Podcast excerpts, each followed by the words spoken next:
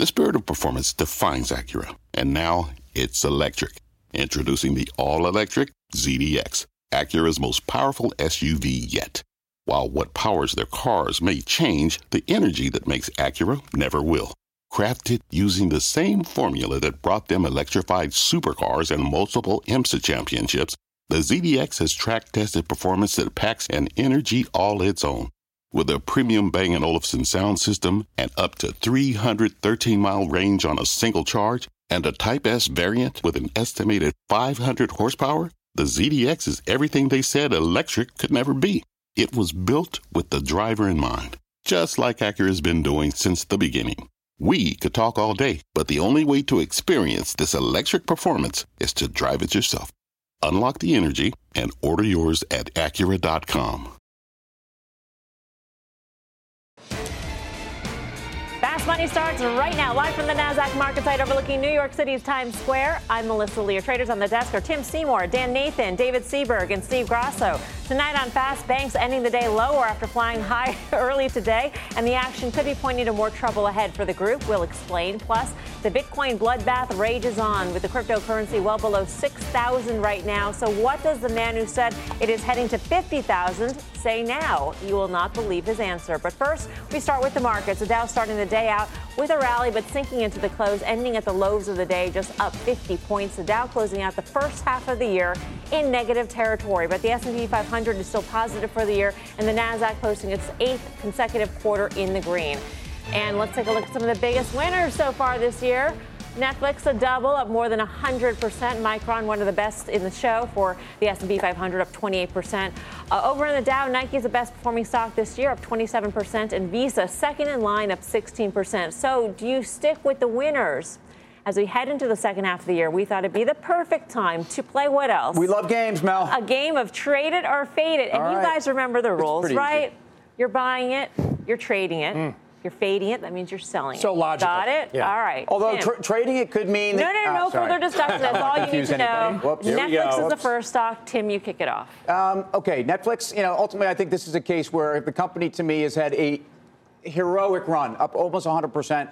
As you know, as, as I've said and as I've been wrong, I, I think the valuation is not supported here. I don't think they have the kind of moat around their business that people believe that they do. Um, I think competition is coming from all the usual players. But, but again, I, I can't put Netflix down. I just say that after this kind of move, this has been this has been parabolic. No, I'm, I'm fading it. Sorry, it took me a long time to get that out. there. Anybody trading it? You're trading it. Uh, Yeah, right? I'm trading. I th- I'm very constructive on Netflix, and I have been for a long time. Look, I think this story is hitting every metric, every metric essentially that a growth manager wants to see them hit in order for the stock to continue to work. So I'm a buyer here. I continue to be a buyer. I, I would I would trade it too, and kudos to Dave. He, he is he was on this right from the start. I got to give you a little respect on that one. Um, eh, the big move though for me is whether or not this is going to be a China trade because it's not one, but it traded with the China trade. So it was a pseudo China trade. Hold on a Well, that- guys. that's You guys, really you guys can you guys can hug this one out at another time. The bottom line here is everybody is priced in perfection for these guys, and what's been imputed by Disney and Fox and Comcast is that Netflix is so far ahead of everybody else, and that they actually don't even need content. Right, but the They problem are. is, No, no, no, hang on they one do. second. Wait, wait, wait, wait, wait. They priced in perfection, though, a couple of times, multiple hundreds of dollars lower than here. And you started off the, the show the right way. You said that you had been wrong on the Wow. valuation. Is that what we're doing here on a Friday just- afternoon? Yeah, I'm being apparently. nice. Two, I'm being three nice minutes about into the show and it's starting. I'm, I'm being nice I about think, it, the but bigger, I think the bigger question, though, and Grasso, you alluded to this, is that it, with the China trade, we've seen tech stocks, Right. particularly the high-flying ones like a Netflix, being the ATM Exactly. for those downdraft days. And so the question is, are we going to continue to see there's that sort of pattern? And doesn't that factor into whether you trade Netflix or fade Netflix? Yeah, I mean, listen, it's a tough one. We're halfway through the year; it's up 100. percent And you know, let's let's just remember, you know, a guy who made 100 percent on it four years ago. Carl Icahn sold it $300 ago. This has been an impossible, impossible stock. I think the fundamental bear case makes a lot of sense, and I think some of the M&A that we've seen in media may accelerate that. But to Steve's point, it's you know it's been that same bear case for three years now. It's going to happen at some point. But the It's only just not- is- But it's not a trade war stock, and I know No, we've had that all a trade war discussion. stock. So I, No, no. I, I actually think in in the ranker, which I think gets worse, actually Right. into July on the trade front, I, it, the It's stock not a hasn't trade war stock in that there's no exposure to any Correct. countries, but yet Yeah, when there are trade war Market worries and the markets pull back, tech is usually The- almost and, and a stock that's up 100% is vulnerable. So Right. just to be clear, my point is that fundamentally, They should not be taken down by a trade war Got it. conversation. Micron's the next stock. Trade it or fade it? Grasso. So this is one that uh, I would fade it. I'm sorry, I would trade it at this point. I'm so confused. So Wait, you're so sure about this. So it, this has been a range bound trade. And for me, I look at it as I overlap DRAM prices with Micron. And if you watch it, they trade in tandem with each other. So we're at the lower end of the trading range. DRAM has flattened out. You saw Micron come in to meet DRAM. I do think it's a sideways trade, but I think it's at the lower end of the trade range. So I would trade it. I would buy it for a pop. Now, this could be a trade war stock potentially. Yeah, I Yeah. think, I think Right? it gets it in both places.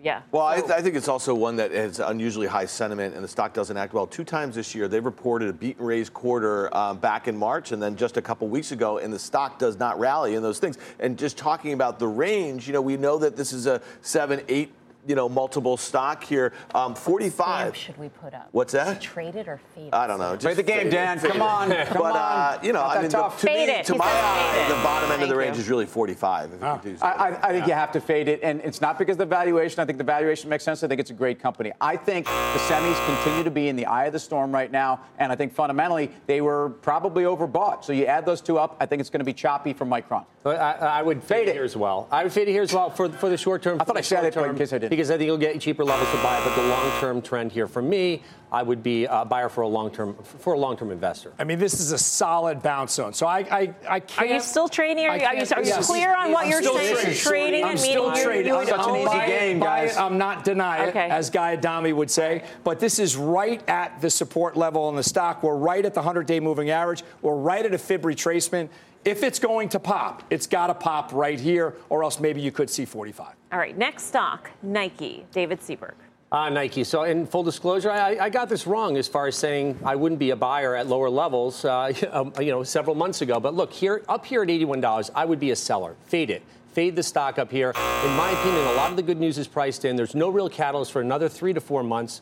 And, and basically, I think China, the, the trade issues are an overhang here. 30% of the revenues do come from China. There is exposure there, and this will be a name that they do sell off if there's any sort of retaliation. I think the consumer channel right now in China is not uh, as vulnerable as the other parts of the industrial chain, certainly the technology chain. So, David, I, I appreciate your acknowledgement. It's been a tough trade for you. Let's call Nike uh, your version of my Netflix. It's the one I got no, wrong. but but I think I I think got wrong. to, to your point though, for a long time, I think you were right. Adidas was a better call. Nike was losing to the competition. I think Nike's got their house in order. I think North America is better. North American apparel is 32% of North America. That's better. I talked about last night the the sequential margins in North America on the growth side are up almost 900 basis points quarter over quarter.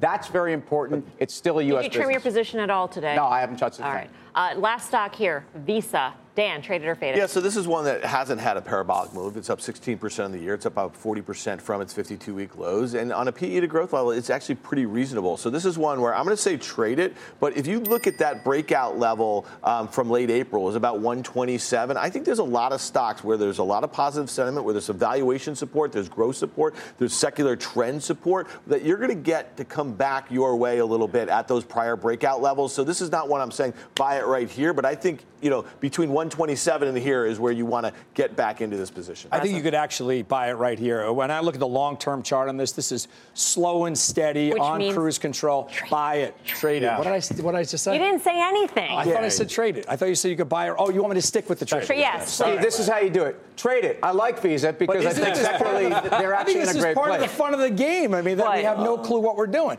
This would be a buy for me. If you go straight and steady, for this is, yourself. this is this. Is, I'm not talking about trading. I'm talking about the, the terminology here. This is I- as slow and steady from the lower left to All the right. upper right that you can get. I would be a buyer of Visa. I, I'm, I'm a buyer as well. I think it is a slow.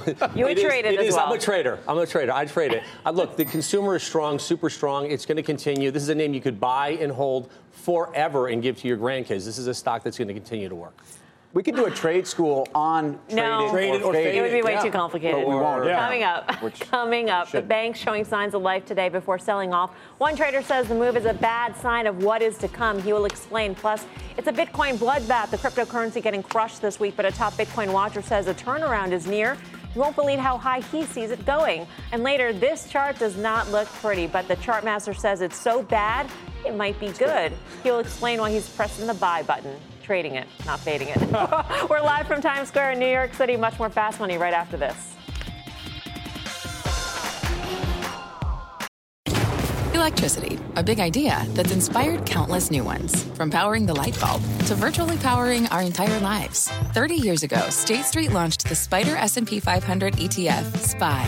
A big idea that inspired the world to invest differently. And still does. What can you do with SPY? Before investing, consider the fund's investment objectives, risks, charges, and expenses. Visit ssga.com for a prospectus containing this and other information. Read it carefully before investing. SPY is subject to risks similar to those of stocks. All ETFs are subject to risk, including possible loss of principal. Alps Distributors, Inc. Distributor. Welcome back to Fast Money. The Bitcoin bloodbath continues as the cryptocurrency is stuck below 6,000. Can crypto traders expect more new lows over the weekend? Our Seema Modi joins us live from the New York Stock Exchange with more. Hi, Seema. Melissa, Bitcoin continues its steep slide, down more than 20% in the month of June, falling below $6,000 and trading right around an eight month low. And this comes as Bitcoin futures contracts expires today. Remember, the CME is the largest Bitcoin derivatives exchange, and analysts say previous expirations have resulted in a Bitcoin sell off. In fact, Bitcoin has fallen 18% on average in the 10 days preceding each expiration. That, according to Fundstrat. And we've already seen volume in Bitcoin futures drop 30% month over month at the CME, but we've only had a few months of data to go by. Now, this comes despite a string of bullish headlines this week, including Circle, the blockchain startup backed by Goldman Sachs, reporting a 30% rise in new institutional clients over last month, Facebook reversing its ban on crypto ads, and a top venture capital firm, Andreessen Horowitz, launching a $300 million crypto fund. But a number of obstacles have paved a rocky path for the cryptocurrency lately, from stories of fraud, digital wallets being stolen, and regulators sounding the alarm. Plus, there's still ongoing uncertainty around how the SEC will decide to regulate the ICO market.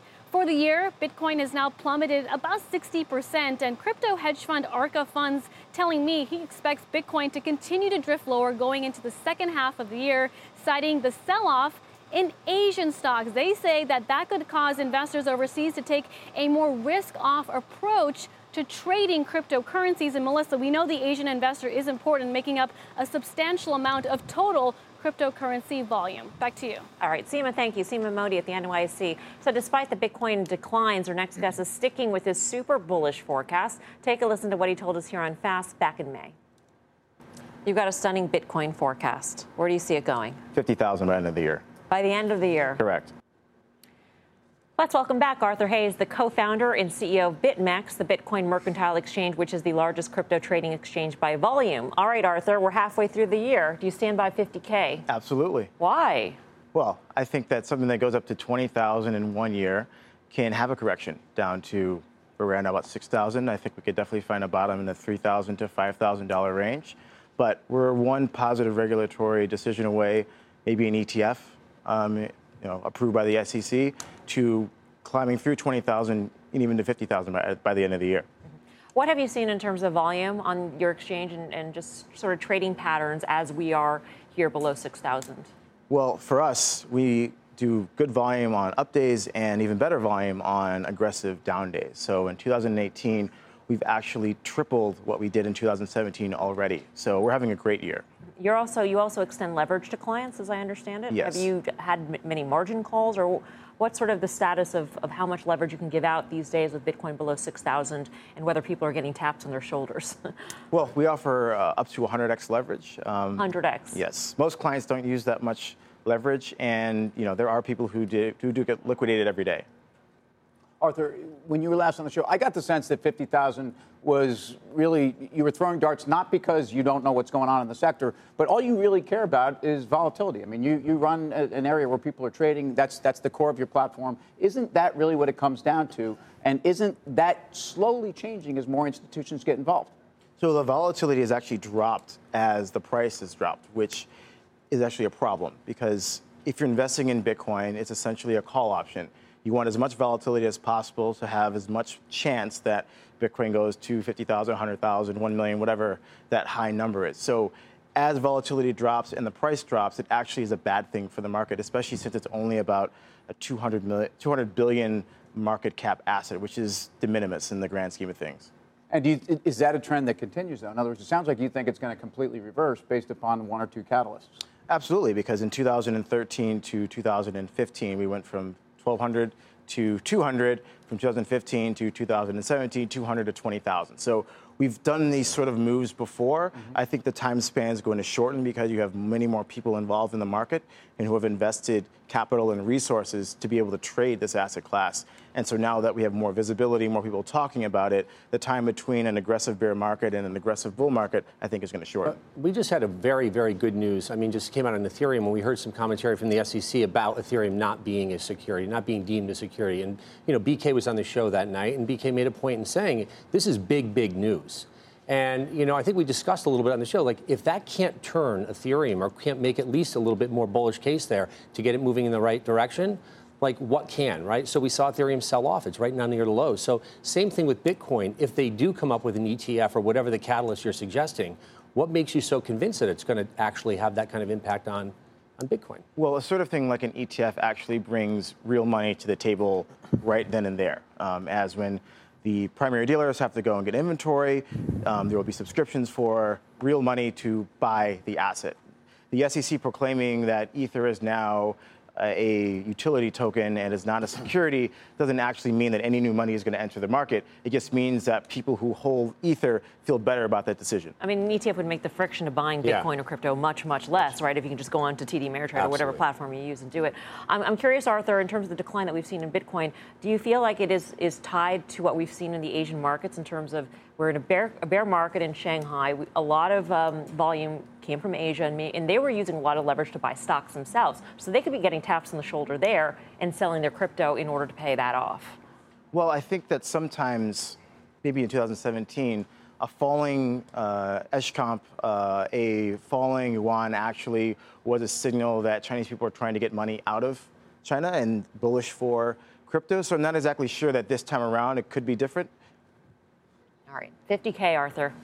I'm sure we'll check in with you before the end of the year. Arthur Hayes, Thank you. a BitMEX. here's the most bullish thing that happened. Seema just mentioned that Andreessen Horowitz, the famed uh, venture capital firm, launched a $300 million fund this year investing in crypto. That's what you're, you have to see. And the fund, uh, you know, when you have digital currencies down 70% from those highs, right. these guys are not balking. They've been there from the get-go. Yeah. Union Square Ventures is doing the same thing, investing in these sorts of things. So that's the most bullish thing that's going on right now, in my mind. All right, breaking news out of D.C. Let's get to Kayla Tausche for the details. Kayla. Melissa, the president confirming that he will announce his pick for the Supreme Court on Monday, July 9th. He said he plans to interview candidates, one or two candidates, this weekend at his uh, resort in Bedminster, New Jersey. He says he's currently narrowed down the list to about five, and that list includes two women. Asked whether he would ask those uh, potential candidates uh, what, what they believe on Roe versus Wade, he said, I'm not going to ask them that question. Uh, interestingly, based on those reports overnight in Axios that he is planning or suggesting potentially withdrawing from the WTO, the president said he's not planning to pull out of the WTO, but that the U.S. needs to be treated more fairly. But the big headline, Melissa, the president will announce his pick for the Supreme Court to replace Justice Kennedy, who, uh, who retires at the end of July on July 9th. Back to you. Kayla, thank you. Kayla Tausche in Washington, D.C. And Grasso, of course, this lines up for um, a confirmation process that can start as soon as possible, which is key for the midterm elections. It is key. And if you look back, remember those data points 21% of the people who voted for President Trump voted for him because he knew he was going to have to make a Supreme Court nominee. So this is a hot topic for him, for his constituents, for people that follow him and people that voted for him. So he has a lot riding on this. Coming up, financial showing signs of life today before selling off. Dan Nathan here says there's one name that's heading for a breakdown. He'll explain what's got him so worried. I'm Melissa Lee. You're watching Fast Money on CNBC, first in business worldwide. In the meantime, here's what else is coming up on Fast.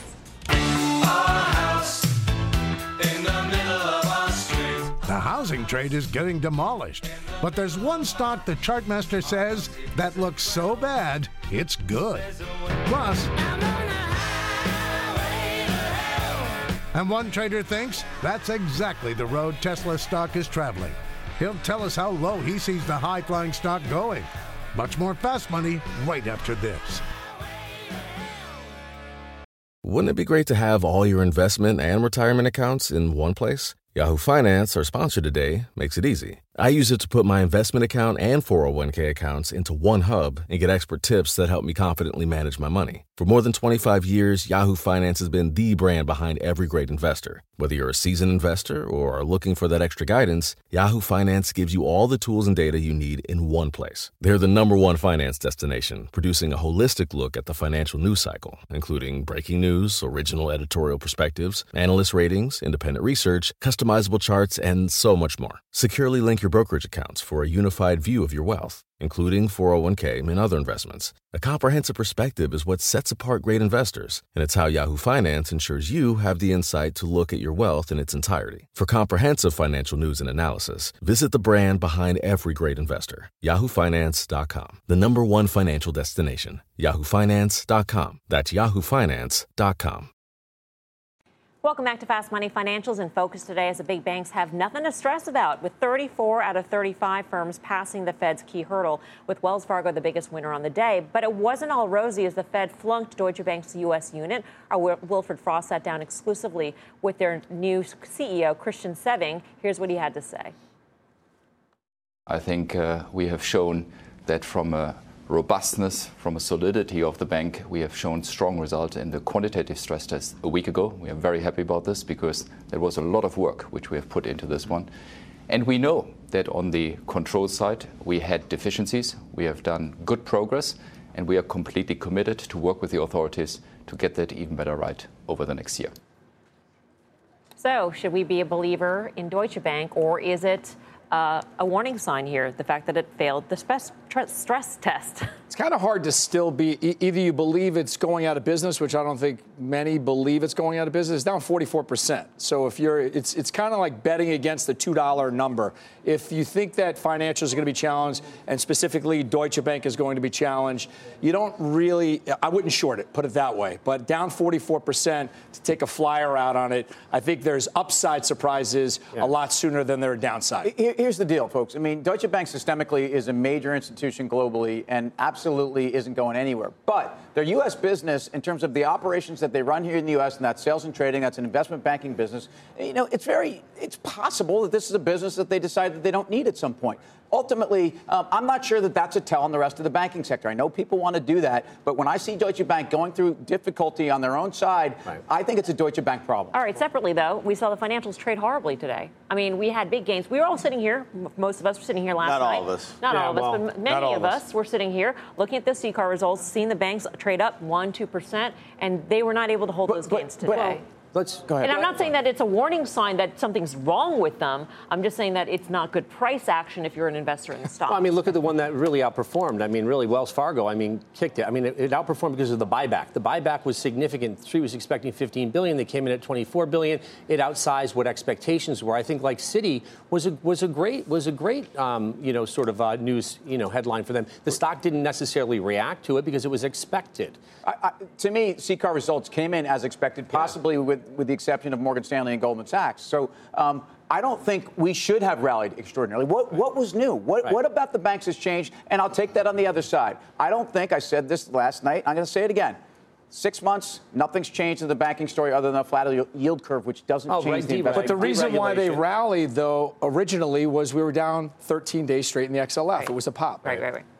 From banks to blazing hot temps, here comes the heat wave. Record high temperatures set to sweep across the country. We're talking as high as 110. It's going to be a scorcher this weekend and this week. So our traders have picked four red hot heat wave stocks. Tim, kick it off. Yeah, I mean, the, the ultimate. Let's go with Whirlpool, man. You, are going to get in a nice cool room with a Whirlpool air conditioner, and I think this is a stock. It's the bottom end of the range on a two year. I think there's concerns about margins. Uh, it's a very well run company, and I actually think it's a great time to get in and cool off with a Whirlpool. Ooh. Dan. Yeah, I'm not going to use any cheesy metaphors or oh. anything like Tim just did. I'm just going to say that you know, Target is a stock that's up. I didn't use a metaphor. Uh, whatever. It was, anyway. it was, atrocious, I mean, to be frank. I think Target's going to break out this summer above 80, probably get back to the prior highs. Seaburg. Uh, I'll make it quick. Burlington Resource, or Burlington Industries, B-U-R-L. I'm a buyer here. Uh, I mean, I think the street numbers are going to continue Cross higher over time. Apple, great month, July for Apple. All right, options action up after this.